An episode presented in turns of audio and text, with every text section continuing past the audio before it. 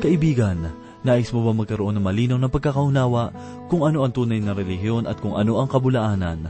Matatagpuan natin ang malinaw na kasagutan sa ikasyam hanggang ikalabing tatlong talata ng ikalawang sulat ni Juan at ito po ang mensaheng ating pagbubulay-bulayan sa oras na ito dito lamang po sa ating programang, Ang Paglalakbay.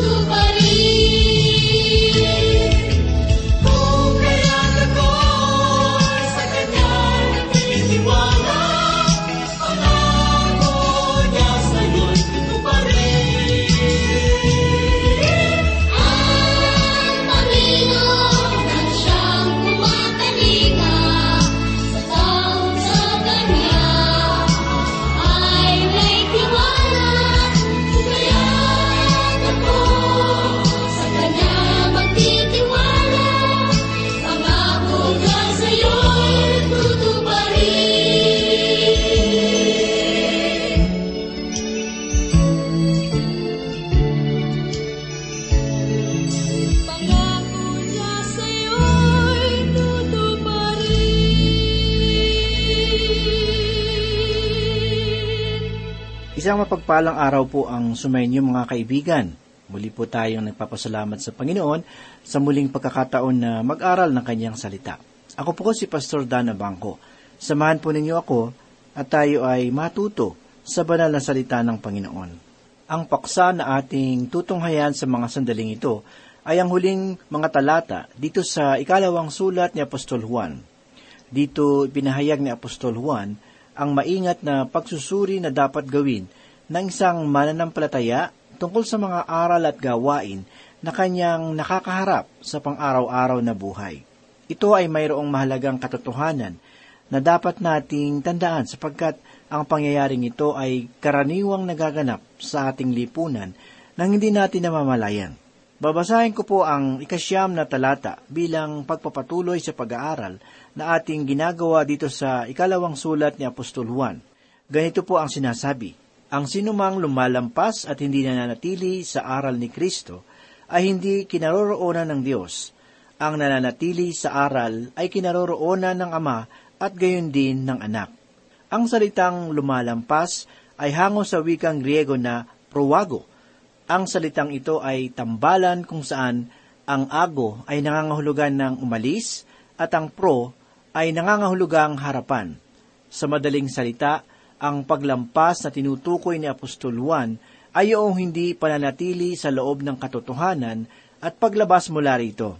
Ang sabi ng isang dalubhasang mag-aaral ng banal na kasulatan, anumang paglampas mula sa katotohanan ay pagmamalabis at kasalanan.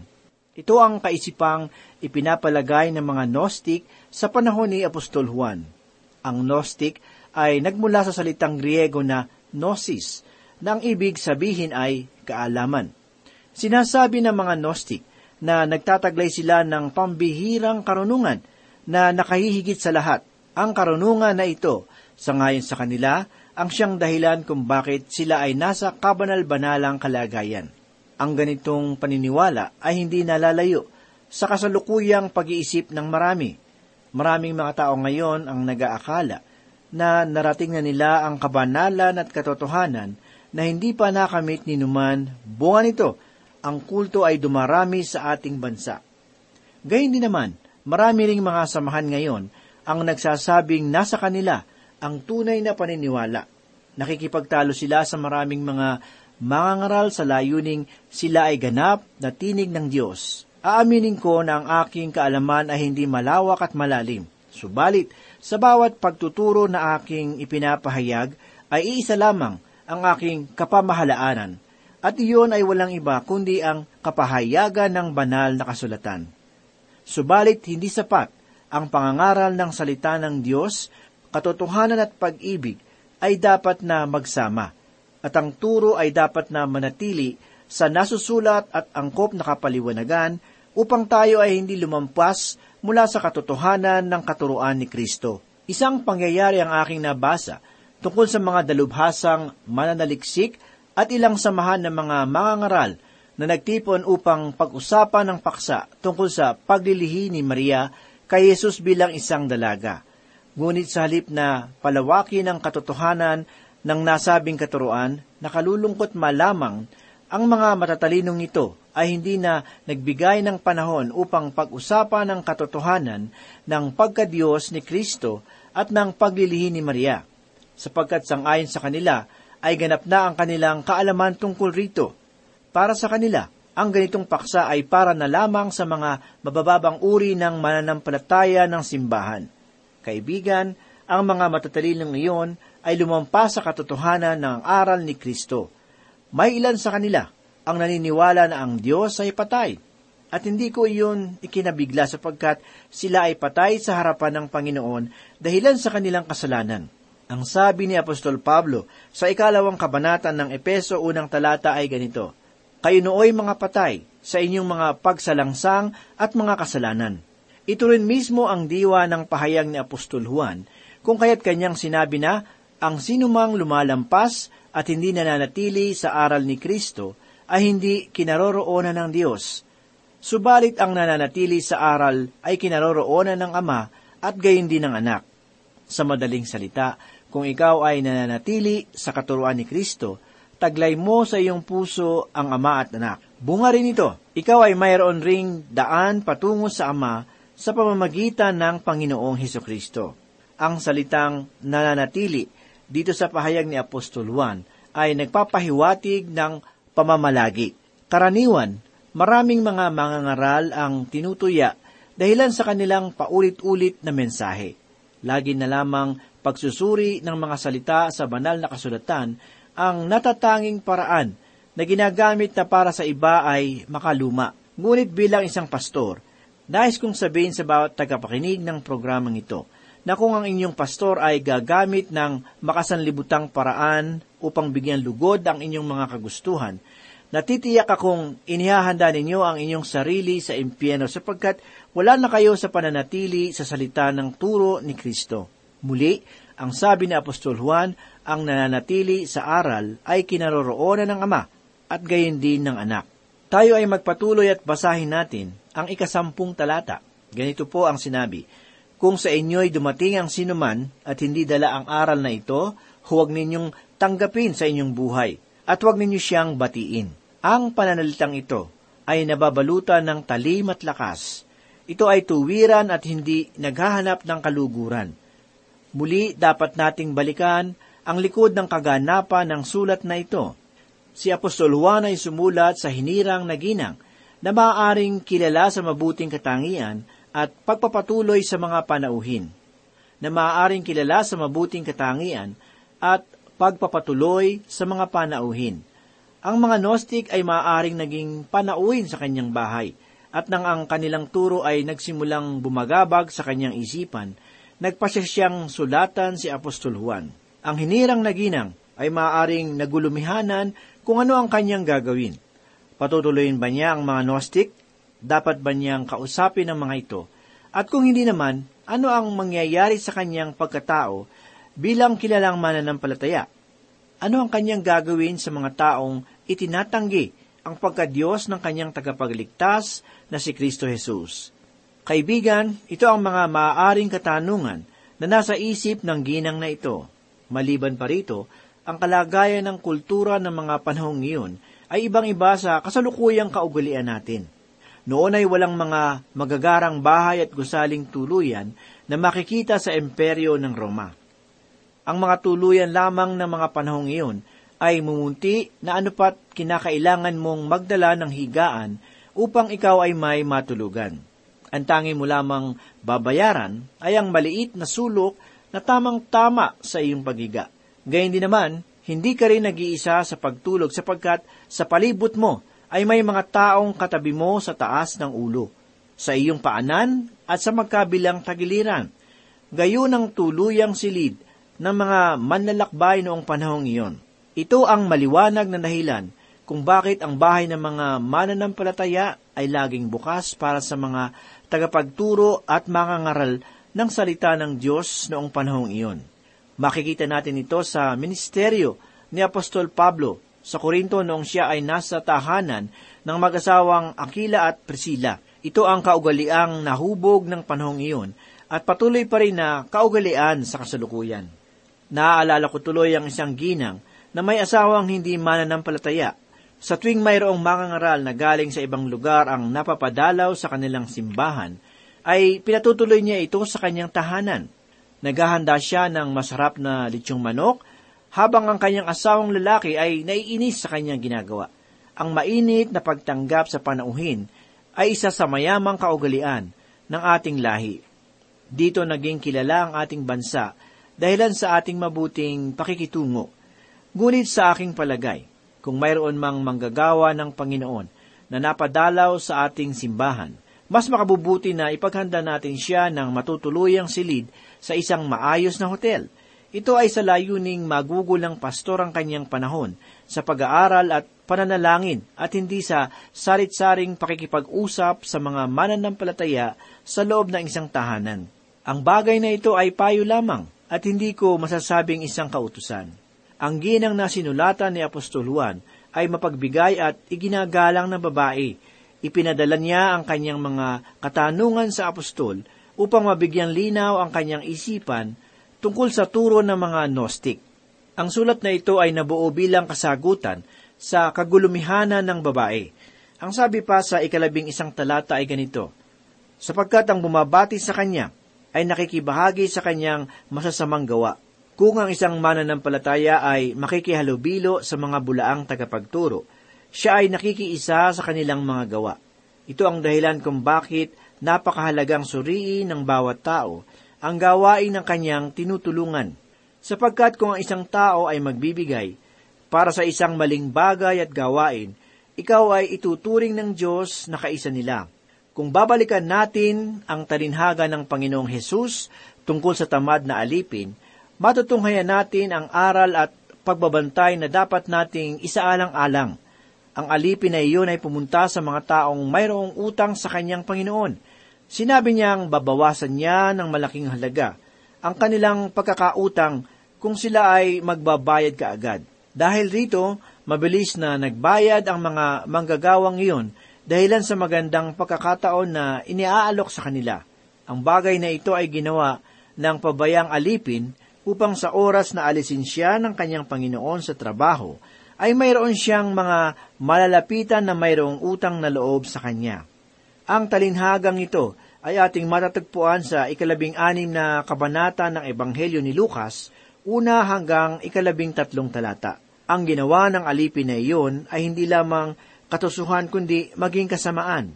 Walang sinabi ang Panginoon na ang gayong hakbang ay karunungan, kundi binigyang patunay niya lamang na ang mga hindi mananampalataya ay tuso sa pamamaraan ng sanlibutan.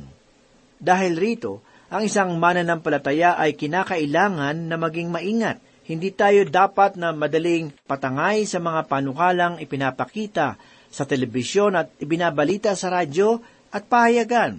Kinakailangan natin na maingat na pagsusuri kung saan mapupunta ang ating tulong at kaloob.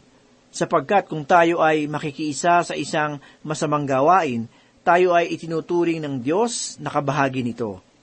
At upang bigyan linaw ang isipan ng ginang tungkol sa kanyang katanungan, minabuti ni Apostol na maglaan ng panahon na dumalaw sa kanya upang ipaliwanag ang katotohanan.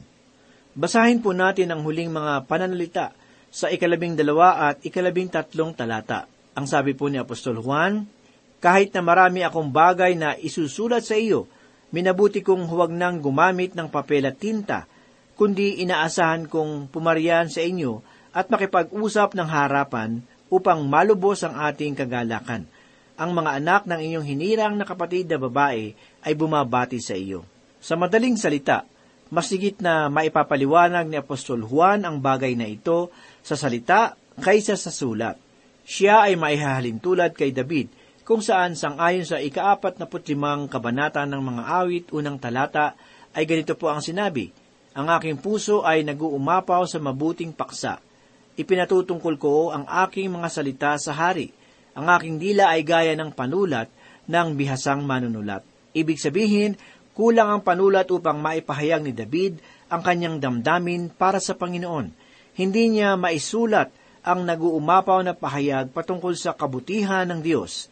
Ito marahil ang dahilan kung bakit ang pagpapahayag sa radyo ay mainam na ministeryo, sapagkat sa pamamagitan nito ay naipapahayag ko ang salita ng Diyos ng higit kaysa sa sulat.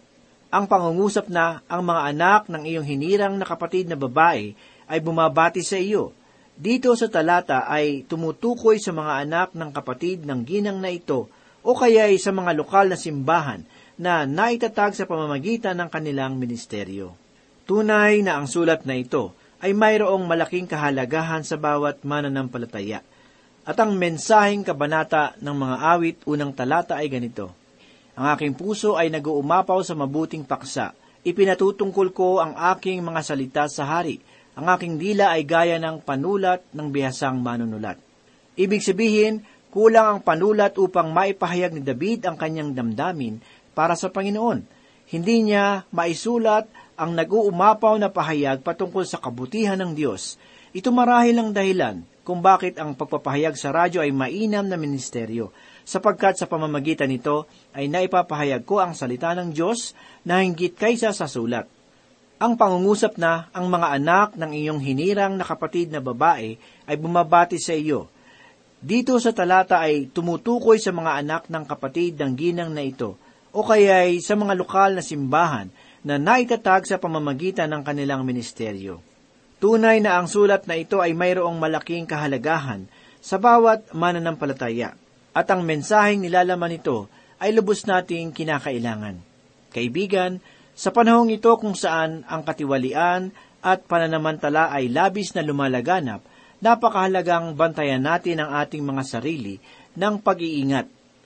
Ang pamamaraan ng Diablo ay laging manlinlang. Ito ang dahilan kung bakit ang pagkakaalam sa aral at turo ng Diyos ay napakahalagang sangkap sa ating buhay pananampalataya. Sinasabi sa Epeso Kabanatang 5 talatang 15 hanggang 17 ang ganito, Kaya't maging maingat kayo sa inyong paglakad, hindi gaya ng mga mangmang, kundi gaya ng marurunong, na sinasamantala ang panahon sapagkat ang mga araw ay masasama. Kaya't huwag kayong maging mga kangal, kundi unawain ninyo kung ano ang kalooban ng Panginoon. Kaibigan, kung ikaw ay aking tatanungin, sa paanong paraan mo malalaman ang kalooban ng Diyos sa iyong buhay? Ang sabi ng iba, nalalaman nila ang kalooban ng Diyos sa pamamagitan ng mga hula, pagluhod sa mga ribulto, pagbabasa ng mga sulating gawa ng mga bulaang ministro, at ang iba ay sa pamamagitan ng pagdarasal. Ngunit sa banal na kasulatan, kapansin-pansin na mayroong natatanging paraan upang ang kalooban ng Diyos ay maipabatid. Magmula sa lumang tipan hanggang sa bagong tipan, ang natatanging kaparaanan na ito ay hindi pa rin naglalaho. Gayunman, bago ko ipaunawa ang natatanging paraan na ito, nais ko munang bigyang linaw ang ilang mga paunawa. Una sa lahat, hindi lingid sa kaalaman ng bawat mag-aaral ng salita ng Diyos na ang Panginoon ay nagpapahayag ng kanyang kalooban noong nakaraan sa pamamagitan ng mga tanda, kababalaghan, himala, at kapangyarihan. Isa ng mabuting halimbawa rito ay yaong pakikipag-usap ng Diyos kay Noe, Abraham, Jacob, at iba pang mga mananampalataya sa pamamagitan ng tinig sa kalangitan. Gayun din naman, ginagamit rin ng Diyos ang panaginip upang maging daan ng kanyang kapahayagan kina Jose, Daniel at iba pang mga propeta. Tungkol naman kay Moises, kapansin-pansin ang pagpapahayag sa kanya ng Diyos sa pamamagitan ng punong nag-aapoy ngunit hindi nasusunog. Ang lahat ng ito ay ilan lamang sa mga halimbawa ng kapahayagan ng Diyos sa lumang tipan at maging sa bagong tipan ng banal na kasulatan. Gayon kapansin-pansin na ang mga tanda at kababalaghang ginawa ng Diyos sa nakaraan ay tila hindi na nagaganap ngayon. Naitanong niyo na ba sa inyong sarili kung bakit? Walang puno ngayon na nag-aapoy ngunit hindi nasusunog. Naisip niyo na rin ba kung bakit walang haliging ulap at apoy sa panahong ito na gagabay sa atin patungo sa kalooban ng Diyos? Ano kaya ang dahilan? Mayroon ba? O sadyang ayaw lamang kumilos ng Panginoon sapagkat siya ay natutulog? Ang simple at tumpak na kasagutan sa mga katanungang ito ay matatagpuan natin sa kaganapan ng banal na kasulatan. Noong ang salita ng Diyos ay hindi pa ganap na nabubuo, ang Diyos ay nagpapahayag ng kanyang mensahe sa pamamagitan ng mga kababalaghan, tanda at mga propeta. Ngunit, ngayong ang banal na kasulatan ay nasa kabuuan na, ang Diyos ngayon ay nangungusap sa pamamagitan lamang ng iisang paraan, at iyon ay sa pamamagitan ng banal na kasulatan. Noon pa man ay laman na ng kapahayagan ng Diyos ang katotohanan ito. Kaya naman gay na lamang ang kanyang pagpapahalaga sa karangalan ng kanyang salita. Basahin natin ang ilang mga pahayag na ating makikita sa lumang tipan at bagong tipan ng banal na kasulatan tungkol sa salita ng Diyos bilang susi sa kalooban ng Panginoon. Sa ikalabing walong kabanata ng Exodo, talatang dalawampu, ay makikita natin ang turo ng Panginoong kay Moises. Ganito ang ating mababasa. Ituturo mo sa kanila ang mga batas at ang mga kautusan at ipaalam mo sa kanila ang daang nararapat nilang lakaran at ang gawang kanilang nararapat gawin. Sa ikaapat na kabanata ng Deuteronomio, talatang lima at anim, ay makikita naman natin ang pagtalima ni Moises sa utos ng Panginoon. Basahin po natin ang sinasabi sa talata. Tinuruan ko kayo ng mga tuntunin at ng mga batas na gaya ng iniutos sa akin ng Panginoon kong Diyos upang inyong gawin sa gitna ng lupain na inyong paroroonan upang angkinin. Tuparin ninyo at gawin, sapagkat inyong magiging karunungan at kaalaman sa paningin ng mga tao na makakarinig ng mga tuntuning ito at magsasabi tunay na ang dakilang bansang ito ay matalino at may pagkakaunawa. Sa ikapitong kabanata ng Ezra talatang 25 ay ganito naman ang ating mababasa. Ang panahon ni Ezra ay panahon kung saan ang salita ng Diyos ay muling naitanim sa puso ng mga Israelita. Bunga nito, naganap sa bansa ng Israel ang malaking pagbangon dahilan sa pananampalataya ng bayan sa mga salita ng Diyos. Basahin po natin ang pahayag ni Ezra. At ikaw, Ezra, ayon sa karunungan ng iyong Diyos sa taglay mo, humirang ka ng mga maestrado at mga hukom na makakahatol sa buong bayan sa lalawigan sa kabila ng ilog. Yaong lahat ng nakakaalam ng mga kautusan ng iyong Diyos at yaong mga hindi nakakaalam niyon ay iyong turuan. Ang kautusan na ipinagkaloob ng Diyos sa Israel ay masigit na nabibigyang kulay sa pamamagitan ng pagtuturo nito. Ito ang dahilan kung bakit ang mga propeta sa nakaraan ay patuloy na nagsisikap sa pagpapahayag ng mensahe, sapagkat ang paglimot sa kautusan ay nangangahulugan ng kaparusahan. Pansinin natin ang pananalangin ni Daniel matapos ang Israel ay mapasakamay ng kanyang mga kaaway. Ang sabi po sa ikasyam na kabanata ng Daniel, talatang sampu ay ganito, ni hindi namin sinunod ang tinig ng Panginoon naming Diyos sa pamamagitan ng pagsunod sa kanyang mga kautusan na kanyang inilagay sa harapan namin sa pamamagitan ng kanyang lingkod na mga propeta. Tunay na ang buong Israel ay sumuway sa iyong kautusan at tumalikod na hindi nakinig sa iyong tinig. At ang sumpa na nakasulat sa kautusan ni Moises na lingkod ng Diyos ay ibinuhos sa amin sapagkat kami ay nagkasala laban sa Kanya. Para sa Panginoong Heso Kristo, ang salita ng Diyos ay pagkaing espiritual para sa atin. Sa pamamagitan nito, ay nagiging matibay ang ating pananampalataya sa Diyos at pinababanal ang ating buhay laban sa mga bulaang mga paniniwala na nagmumula sa mga bulaang propeta at tagapagturo. Ang salita ng Diyos ay pangunahing saligang espiritual na buhay ng isang mananampalataya. Maliwanag na ipinahayag ni Apostol Pablo ang matibay na pananangan sa mga aral at turo nito. Ito ay nagsisilbing sandata para sa bawat hamon ng buhay, liwanag sa oras ng kadiliman at pag-asa sa oras ng lumbay. Lahat ng ito ay matibay na patunay lamang na ang tao nga ay hindi lamang nabubuhay sa tinapay, kundi sa bawat salitang namumutawi sa bibig ng Diyos. Manalangin po tayo.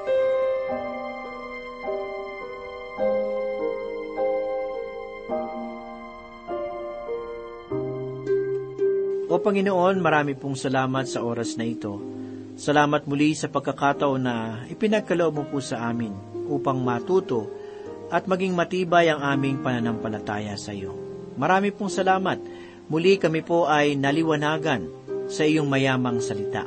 Muli inihiling po namin ang iyong paggabay po sa amin sa bawat araw. Gawin mo po kaming buhay na patotoo sa bawat tao na aming makakahalubilo sa araw-araw. Tulungan mo po kami na laging tumupad ng iyong mga salita. Marami pong salamat, Panginoon. Ito po ang aming samot dalangin sa pangalan ni Jesus. Amen.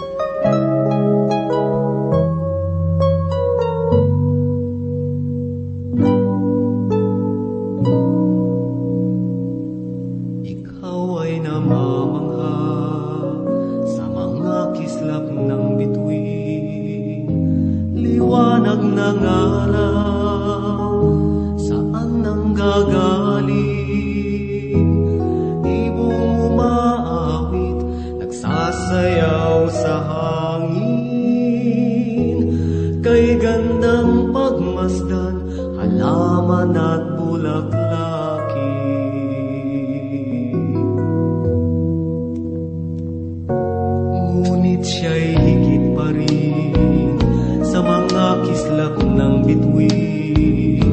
Liwanag niya'y namasdan, higit sa kanino man. Puso'y umaawit ng papuring walang